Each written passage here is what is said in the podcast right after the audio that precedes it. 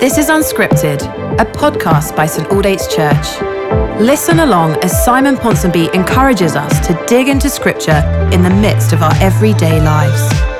So take a moment to recenter your attention and welcome the presence of God as we listen to these ancient words.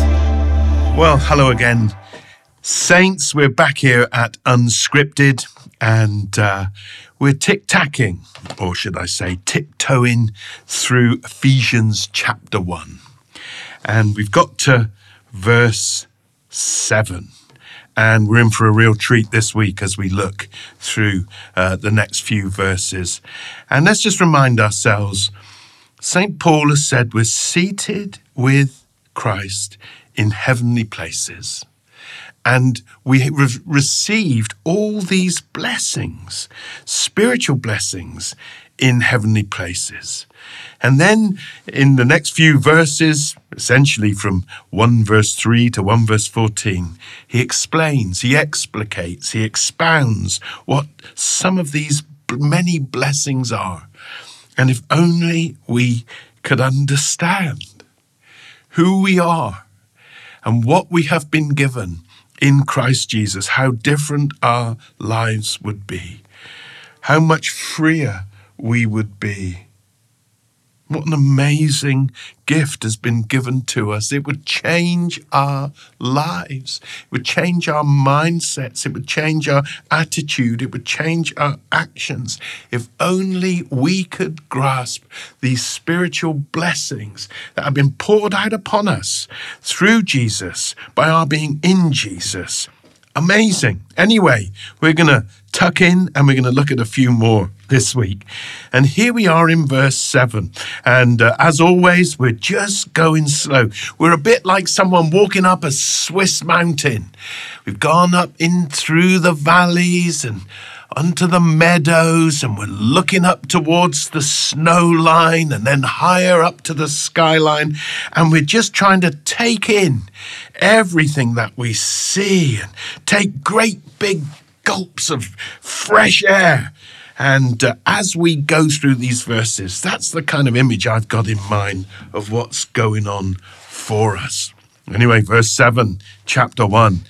In him we have redemption through his blood.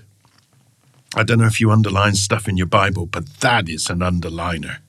What an amazing gift. What an amazing proposition is presented there.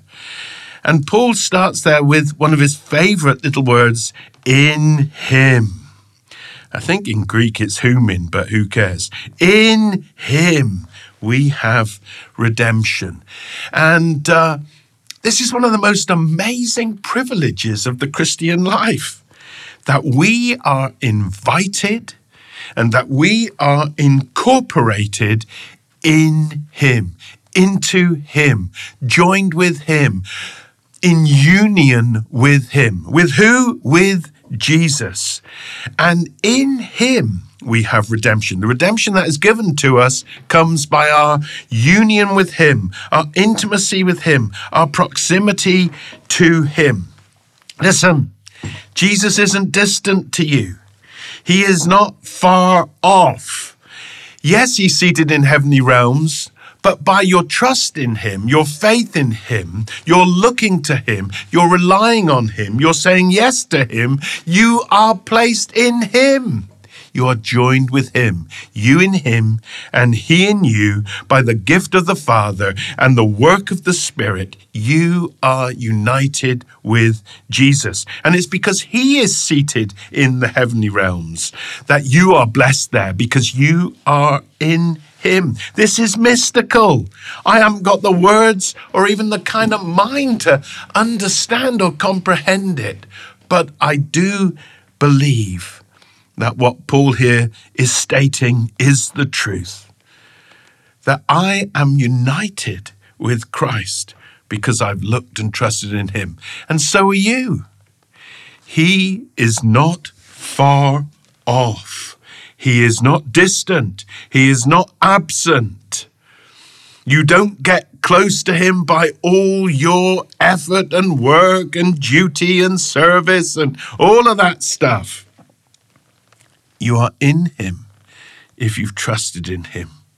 That is your position before God, in Christ presented before the Father. Association and union. You can't get nearer.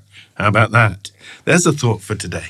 You can't get nearer, and you are never far from Him. You're carried with Him. Just, I want you to think about that for a bit today. You're in Him. And it's because you're in Him that you get all that's His. That, that all those blessings and His inheritance and all His goodness and all of these wonderful things come to us. It's because we're in Him. There was a time when we weren't in Him. There was a time when we were far off from Him. But when we say yes to Jesus as Lord, when we trust in Him who died for our sins and who rose again, we don't just hold on to Him. We don't just get into His slipstream, but we are united with Him and carried in Him and deeply loved by Him.